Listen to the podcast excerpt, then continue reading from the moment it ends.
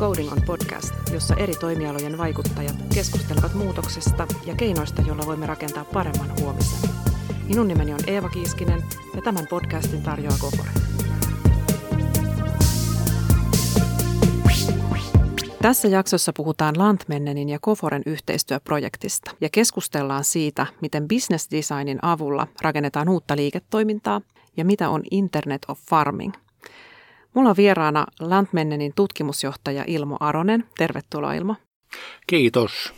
Ja tämän Lantmennenin pestin lisäksi Ilmo työskentelee myöskin Helsingin yliopiston työelämäprofessorina. Mutta tähän meidän yhteistyöhön sitten seuraavaksi. Kovoro on mukana kehittämässä maatalouden palveluita yhdessä teidän yrityksen kanssa. Ja tämä ihan teidän perusbisnes on ollut pitkään jo rehun tuotantoa maatalouden tarpeisiin. Mutta vuodesta 2016 te olette tehnyt nyt sitten meidän koforelaisten kanssa yhteistyötä. Kerrotko, että mistä siinä yhteistyössä ihan alkuun lähdettiin liikkeelle? Juu, muistan hyvin ensimmäisen kontaktin GoForen ihmisen kanssa ja ihminen oli Mikko Nurmi. Ja muistan, oli tämmöinen tilaisuus, jossa oli palveluntuottajia – ja sitten tämmöisten yritysten edustajia, jotka näitä lähinnä digitaaliseen kehittämiseen liittyviä palveluita niin kuin aikoi käyttää. Se oli tämmöinen niin kuin matchmaking-tilaisuus.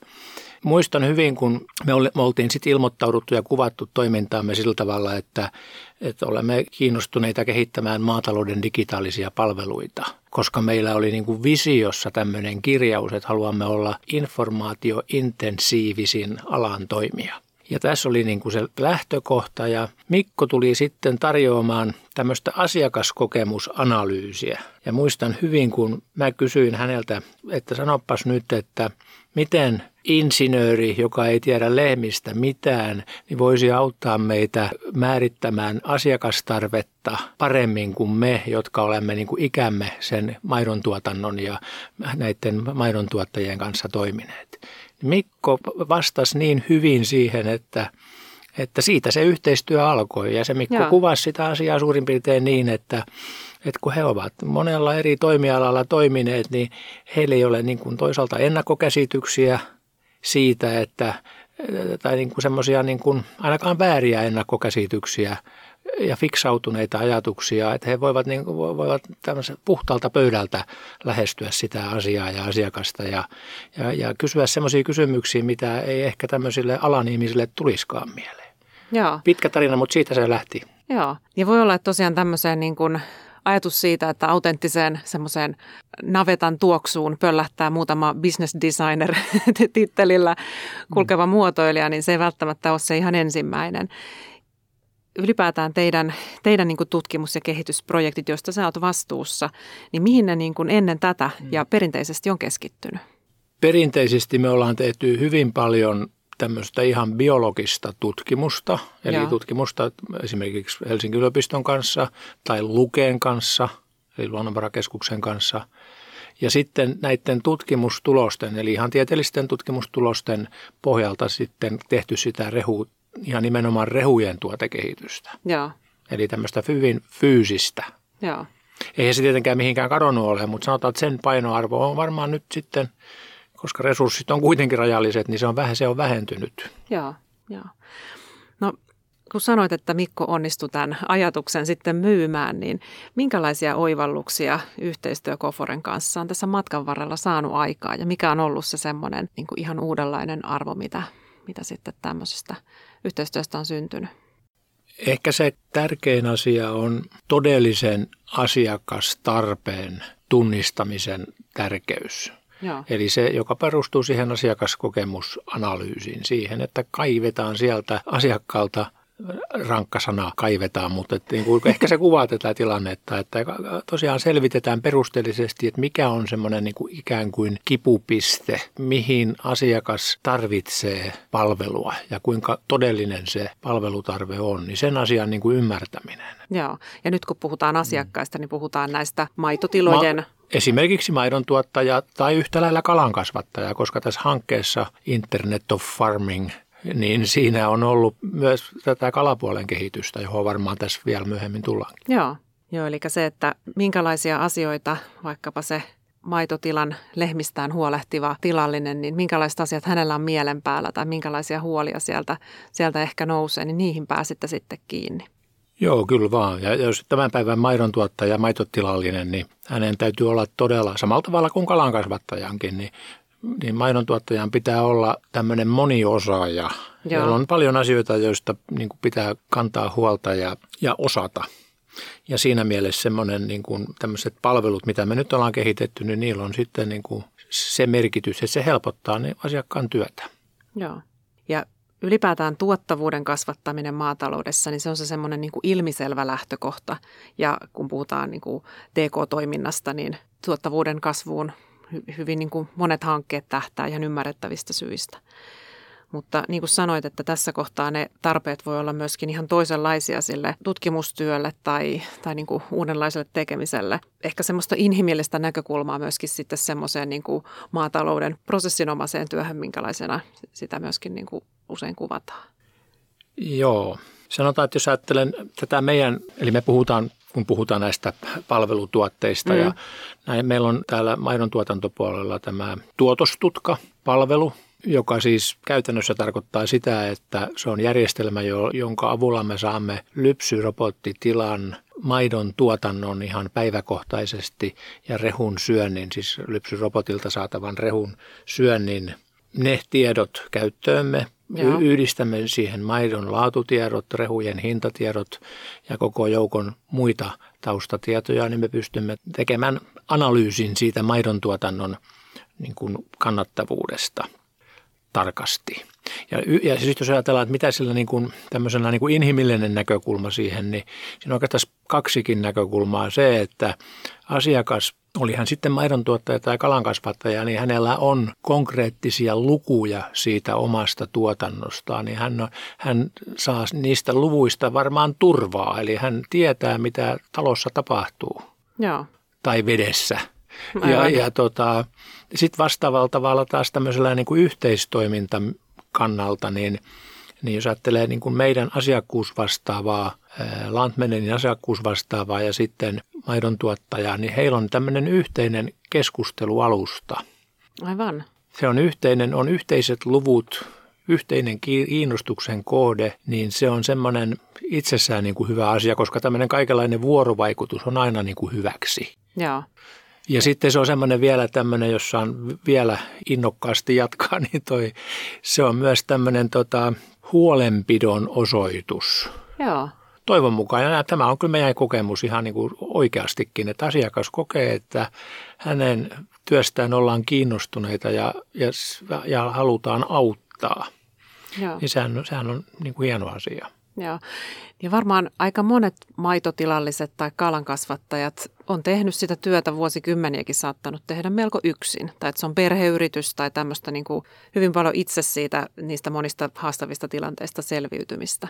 Niin tähän tekee, tämmöiset työkaluthan tekee näkyväksi sen, että, että hei, että nyt meillä menee hyvin tai että tämä kuukausi oli ehkä erityisen haasteellinen. Just näin. Sitten vielä, tota, jos ajattelee vielä yksi ulottuvuus tämmöiseen niin kuin vuorovaikutuspuoleen, niin tähän yhdistää myös lypsyrobottivalmistajat. Meillä on jatkuvasti heidän kanssaan hyvä keskusteluyhteys siitä, että siitä, että mitä, mitä me olemme kehittäneet ja mitä me aiomme jatkossa kehittää, koska, koska kysymyshän on oikeastaan siitä, että maidon tuottaja saa siitä tekemästään lypsyrobotti-investoinnista, joka on kuitenkin puhutaan enemmästä kuin sadasta tuhannesta eurosta, niin aika iso, iso investointi, niin saa sille mahdollisimman paljon hyötyä irti siitä investoinnista. Joo. Et se on silläkin tavalla niin kuin positiivista vuorovaikutusta myös siihen suuntaan. Joo.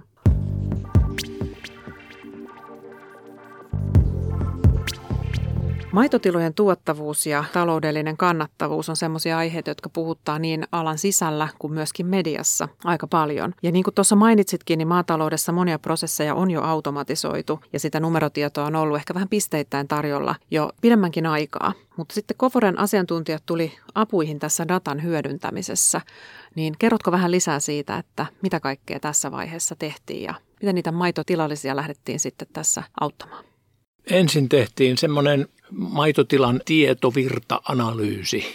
Eli, eli arvioitiin, määritettiin se, että minkälaista tietoa maitotilalla muodostuu, mihin sitä tietoa on varastoitu eri paikkoihin, jotta sitten pystyttiin siihen tiedon yhdistämisprosessiin ryhtyä. Sitten lähdettiin rakentamaan tämmöisiä applikaatioita ja, ja yhdistettiin nämä tietovarastoista saatavat tiedot. Ja siinä työssä sitten on ollut Kouforelta tosiaan Mikko Nurmen ja Hanna-Riikka Sundbergin lisäksi niin, niin Lehtosen Arno ja Jaakkola Roni ja Klementin Harrikin on ollut, ollut mukana. Et siinä on aika mukavalla luonikkaalla joukolla asioita kehitetty ja, ja täytyy tunnistaa tietysti, että näissä tie, tietojärjestelmäasioissa niin on tarvittu myös muita ulkopuolisia toimijoita, että, että on saatu sitten se tieto virtaamaan. Ja, ja sitten on kehitetty näitä työkaluja, siis tämä tuotostutka, joka on siis se lypsylehmäpuolen ja, ja sitten lypsykarjapuolella edelleen on toinen tämmöinen ihan nyt niin kuin viimeisin tuotos on tämmöinen maiturimenu, maiturimenu. Joo. Eli tota, maiturimenu, joka on toi tämmöinen ruokinnan suunnitteluohjelma. Ja siinä niin kuin ajatus on se, että ihan samalla tavalla kuin, tai oikeastaan paljon tarkemmin, lehmien ravintoainetarve tiedetään tarkemmin kuin ihmisten. Ja, no. ja siis ihan uskallan näin väittää, että kun tiedetään lehmien ravintoainetarve tietyssä tuotosvaiheessa ja kun tiedetään rehujen analyysitiedot, niin ne kaksi asiaa niin kuin saatetaan yhteen ja tehdään ruokintasuunnitelma. Joo. Niin tämmöisen ruokintasuunnitelman, jonka nimi on siis maiturimeny, niin sen ovat nämä Kouforen kaverit loistavasti tehneet. Joo. Ja sitten tuolla kalapuolella, niin oikeastaan al- alkuun lähdettiin siitä, että rationoidaan tämmöinen ruokinnan suunnitteluohjelma. Eli aikaisemmin oli käytettävissä tämmöiset aika staattiset Excel-taulukot, jonka perusteella sitten kalojen ruokinta tehtiin perustuen siihen, että paljonko kalaa oletettavasti painaa ja mikä on lämpötila ja näin poispäin, siis veden lämpötila. Ja sen perusteella sitten haettiin se tarvittava sopiva rehumäärä. Mutta siitähän itse asiassa kehittyy sitten tämmöinen ikään kuin toiminnanohjausjärjestelmä, missä sitten näiden äsken kuvattujen asioiden lisäksi niin, niin oikeastaan ohjataan sitä ruokintaa. Ei, ei pelkästään niin kuin haeta, että paljonko sille kalaporukalle eli parvelle pitäisi rehua antaa, vaan myös, myös niin kuin toteutetaan, ohjataan sitä ruokintaa. Joo. Ja oikeastaan tuosta hyvin, mm. mihin, mihin päädyitkin, niin se, mm. että sehän on ihan fakta, että sillä kaikella kerätyllä tiedolla on merkitystä vasta sitten, kun se johtaa jonkinlaisiin muutoksiin siinä, siinä toiminnassa. Ja nyt näillä kalankasvattajilla ja maitotilallisilla heillä on käytössä tämmöisiä appeja, jotka on mobiililaitteissa mukana siellä kala-altaan reunalla tai navetassa, mutta tota, mihinkä sitten, minkälaisiin lopulta semmoisiin niin toiminnan muutoksiin tämä on johtanut? Voiko he luottaa automaation enemmän mm. sen mutun sijaan vai miten he toimii siellä arjen työssä eri tavalla? Maiturimeny on ihan tämmöisessä, voi sanoa, että meidän asiakkuusvastaavien päivittäisessä käytössä. Ja, ja sen niin kuin tarkoituksena on tarkentaa ruokintaa, eli tarkentaa lehmien ruokintaa jolloin sitten se tarkentaminen tarkoittaa käytännössä sitä, että, että lehmä saa ei liikaa eikä liian vähän sitä rehua eli ruokaa. Mm. Ja sillä taas on puolestaan silloin taloudellinen merkitys ja silloin myös tämmöinen ympäristömerkitys. Eli jos ravintoaineiden saanti on tarpeen, mahdollisimman tarkasti tarpeen mukaista, niin silloin, silloin mahdollisimman vähän myös haaskaantuu luontoon. Ja kyllä se on näkynyt ihan, me tehtiin silloin ihan alkuvaiheessa, kun meillä oli tämä järjestelmä käytössä, niin me tehtiin tämmöinen taloudellinen vertailu sen selvityksen perusteella, joka ei tietenkään ole mikään absoluuttinen, mutta, mutta kuitenkin se oli mahdollisimman seikkaperäisesti tehty selvitys, niin jopa 6 prosenttia parempi maitotuotos oli niillä tiloilla, tai siis sen jälkeen, kun he olivat tuotostutkaa järjestelmän ottaneet käyttöön. Se on aika merkittävä se nousu. On, se on merkittävä nousu ja se perustuu oikeastaan siihen, että kun on väline, jonka avulla tuotantoa voidaan tarkkailla, niin silloin se kaikenlainen tekeminen tarkentuu ja sitä kautta niin kuin se tulee parempi tuotos. Eli tämä Internet of Farming liittyy juuri siihen, että meillä on paljon dataa ja me ymmärretään, miten sitä tarkoituksenmukaisesti hyödynnetään. Joo, tämä oli tämmöinen Internet of Farming nimeämiskysymys meillä, koska siihen aikaan, nyt puhutaan siis ajasta melkein viisi vuotta sitten, kun näihin asioihin lähdettiin, niin silloin puhuttiin IoTstä, eli Internet ja. of Things. Ja, ja, ja toi, tässä on niin kuin tämmöinen niin kuin maatalouspuolelle tuotu tämä termi. Joo. Ja tosiaan se, että se lehmä saa sen oikean määrän sitä ruokaa, mutta sitten lisäksi, eikö vaan, että tässä myöskin projektissa yhdistettiin dataa siitä, että miten se lehmä voi muuten. Se, että se lypsykarja esimerkiksi voi hyvin, niin sillä oli myös merkitystä sitten siihen, että sitä maitoa tuli optimaalinen määrä. Tämä on se perus perusaksiooma, että kun lehmä, lehmä voi hyvin, niin se myös tuottaa hyvin. Niin, eli onnellinen lehmä lypsää enemmän. Kyllä, se näin on, joo. Ei me heidän onneaan kyllä, niin kuin jos faktoista puhutaan, niin ei me sitä onnea kyllä pystytä, pystytä, pystytään mittaamaan, mutta me luotetaan siihen, että, että ei se voi olla kovin onneton, jos, tota, jos se lypsää hyvin. Koska, joo. tai toisinpäin, että jos lehmä on, voi huonosti, niin silloin se ei, ei, voi, ei myöskään lypsää hyvin. Joo. Ja me voimme visioida tätä asiaa vielä hyvin paljon niin kuin eteenpäin, koska mittaustekniikka ja anturointi ja tämmöinen erilaiset, esimerkiksi paljon on tutkimustyön alla ja kehitystyön alla erilaisia kuvantamisjärjestelmiä Joo. ja käytössäkin jo, Joo. millä pystytään eläimen käyttäytymistä niin kuin seuraamaan. Joo. Ja silloin saadaan ihan faktoja tämmöisestä sanotaan hyvinvoinnistakin – meidän tässä, täytyy sanoa rehellisesti, että tässä tuotostutkajärjestelmässä tämmöistä niin kuin eläinten ö, hyvinvoinnin niin kuin objektiivista seurantajärjestelmää ei vielä ole, mutta että se, on, se on tehtävissä. Joo, ja tähän kaikki, ei tarvitse, kaikki ei tarvitse välttämättä niin kuin itse keksiä tehdä, koska niitä on olemassa. Aivan. Ja tähän liittyy niin kuin ylipäätään tällaiseen maatalouden ja elintarvike liiketoiminnan eettisyyteen myöskin, että miten, miten niin kuin raaka-aineita tuotetaan ja tästä on myös kuluttajat hyvin kiinnostuneita, mm-hmm. että miten vaikkapa siellä karjatiloilla tai maitotiloilla eläimet voi. Kyllä, kyllä. Ja kysymys on niin kuin jäljitettävyydestä niin kuin laajemmassa mielessä. Joo, joo. Mites muuten, kun tosiaan Olet nyt tänä vuonna aloittanut tuolla Helsingin yliopistossa työelämäprofessorina, niin miten sä näet tämän maatalouden ja yliopistollisen tutkimuksen, niiden yhteistyön mahdollisuudet. Että tekin olette hyvin etunenässä ja etukenossa ollut tässä tutkimustoiminnassa tekemässä uudenlaisia asioita, mutta onko paljon vielä sellaista kenttää, mitä on niin täysin kartottamatta? Oikeastaan tämä tämän päivän puheenaihe, eli tämmöiset digitaaliset ratkaisut, ja. niin olen melko lailla varma, että, että sillä puolella maataloudessa on vielä kiviä kääntämättä ja mahdollisuuksia. Ja, ja jos ajatellaan ihan tämmöistä niin kuin perinteistä maataloustutkimusta, niin ei sekään sarka vielä ole niin kuin kokonaan kynnetty. Siellä mä lähinnä, lähinnä ajattelisin menemättä niin kuin mihinkään yksityiskohtaiseen, sen paremmin maidon tuotantoon kuin kasvintuotantoon niin kuin, tai, tai edes maatalouteen, vaan yleisesti ottaen niin kuin yliopistotason tutkimuksen ja sitten käytännön välinen yhteistyö, niin sitä on mahdollisuus tiivistää ja, ja tämmöistä niin kuin vuoro, kaikenlainen vuoropuhelun lisääminen on se mun lempiteemani ollut jo pitkään, että ihan omaan kokemukseen perustuen, että se on se on hyödyllistä. Joo. Eli semmoinen vuoropuhelun tiivistäminen, jolloin sitten niin kuin elinkeinoelämän puolella tiedetään yliopiston mahdollisuudet, koska siellä on itse asiassa paljon mahdollisuuksia, opinnäytetöitä, graduja, vaikka väitöskirjoja, erilaisia harjoitusaineita, projektikursseja ja muita, joita voi niin kuin elinkeinoelämä hyödyntää. Ja, ja plus sitten tietysti se erityisesti se vahva tutkimusosaaminen, mikä siellä on. Niin se on niin kuin elinkeino hyötyy siitä vuoropuhelusta. Sitten vastaavasti taas tutkimus niin hyötyy siitä, että kun keskustellaan elinkeinoelämän edustajien kanssa, että mitä maailmalla niin kuin on menossa, mikä on semmoisia niin kuin mitkä on niitä isoimpia haasteita tai isoimpia kysymyksiä, mihin pitäisi saada, saada vastauksia, joilla on siis käytännön merkitystä. Ja, ja tota, eikä se ainakaan oman kokemukseni mukaan, niin se ei millään tavalla sitä tieteellistä tasoa heikennä. Että kyllä, kyllä semmoisen akateeminen hypoteesin asettelu on ihan täysin mahdollista ja itse asiassa melkein helpompaa kuin on tämmöisistä konkreettisista pulmista kysymys. Kyllä sieltä se tieteellinen tausta sitten joka tapauksessa täytyy kaivaa ja siihen sen täytyy sitten rakentaa. Eli on kysymys siitä, että on ongelma, rakennetaan hypoteesi, sitten selvitetään. Joo.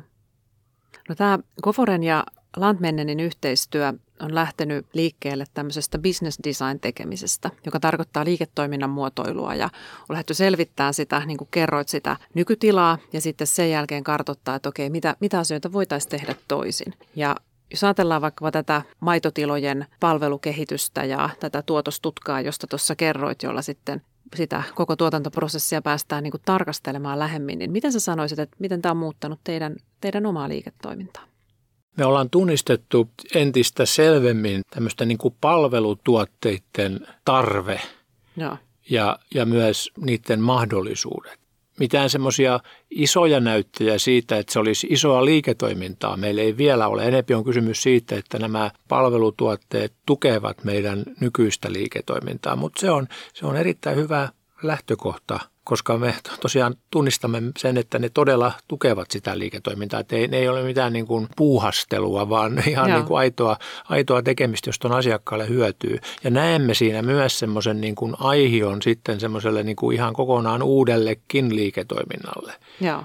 Ja, ja toi, onneksi meillä on erilaisia ajatuksia niin kuin näiden palvelutuotteiden edelleen kehittämiseksi, joka sitten mahdollistaa semmoisen. Toivon mukaan myös ihan niin kuin oman liiketoimintayksikön perustamisen jossain vaiheessa. Joo. Siinä on mahdollisuuksia. Joo.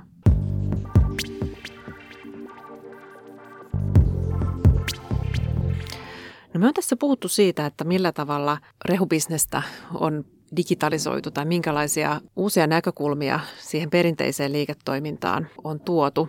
Mutta itse asiassa olet kertonut sellaisista asioista, niin kuin vaikka tietovirtojen selvittämisestä tai datalähteiden yhdistämisestä, jotka pätee aika monenlaiseen liiketoimintaan.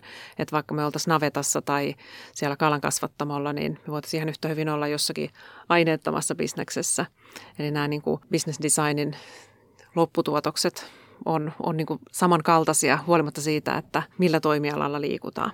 Mutta kun me lähdetään kehittämään tällaisia asiakaslähtöisiä konsepteja ja, ja kokonaan uutta bisnestä, niin mitä, mitä te olette oppinut muilta to- toimialoilta ja siitä toisenlaisesta liiketoiminnasta?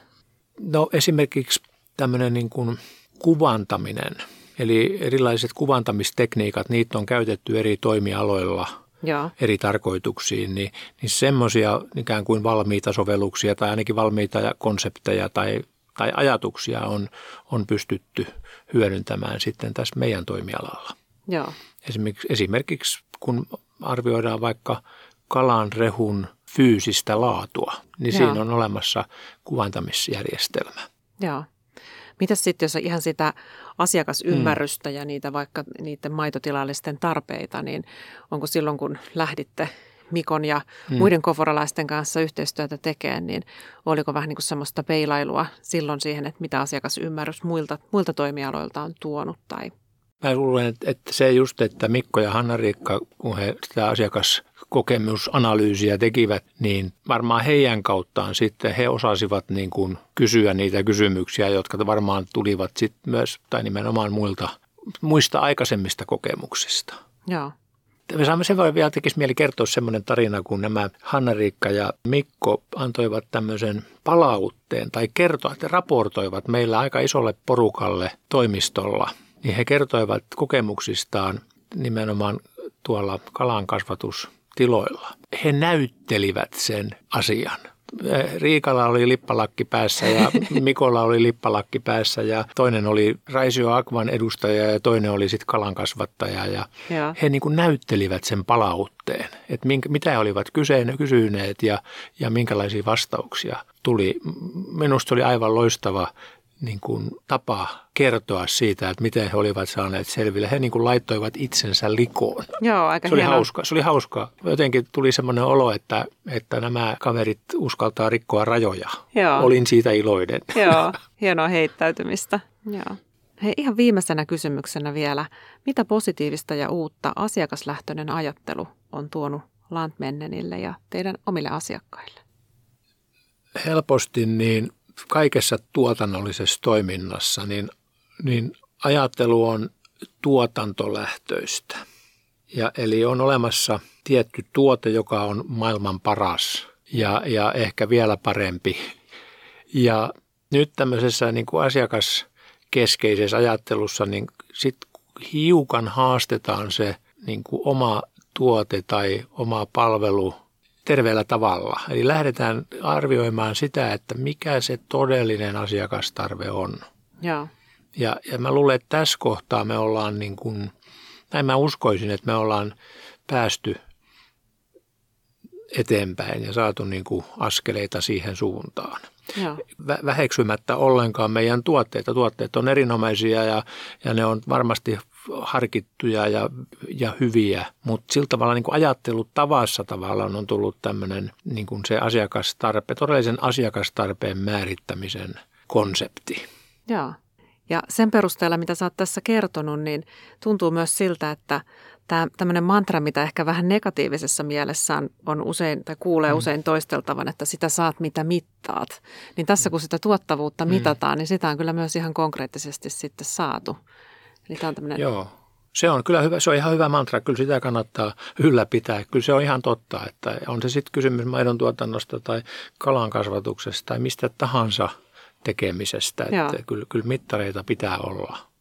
Sitten on tietysti semmoinen vielä tuosta asiakastarpeesta, tekisi mieli sanoa semmoinen asia, että tota, tietenkin on sitten semmoisia niin kuin artikuloimattomia asiakastarpeita tai semmoisia asiakastarpeita, joita, joita niin kuin ei millään kysymyksillä pysty määrittämään. Asiakas ei osaa niin kuin sitä sanoa ja, ja sanoittaa, niin kuin nykyään sanotaan, sitä tarvetta. Mutta se joka tapauksessa on olemassa ja se on niin kuin hienointa, jos semmoisen tarpeen pystyy tunnistamaan.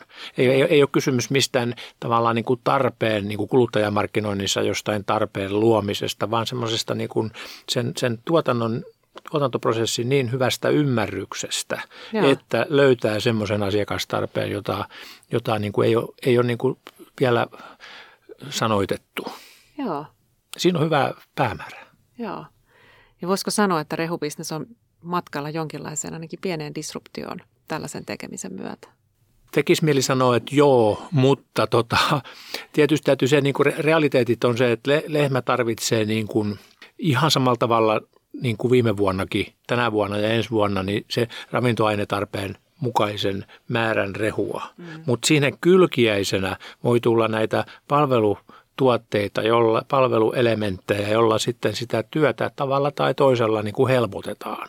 Et siinä mielessä se rehuteollisuuden niin kuin ilme muuttuu ja, ja tavallaan se rehuteollisuuden, mitä sillä niin kuin ymmärretään. Jos se aikaisemmin on ymmärretty pelkästään rehun valmistuksena ja myyntinä, niin se voi olla tämmöistä asiantuntijapalvelua, vähän niin kuin avaimet käteen periaatteella. Rehupalveluna. Joo. Noihin sanoihin on hyvä lopettaa. Paljon kiitoksia keskustelusta Ilmo. Kiitos.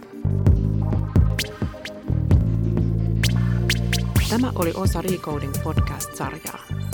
Podcastin tarjoaa Kokore.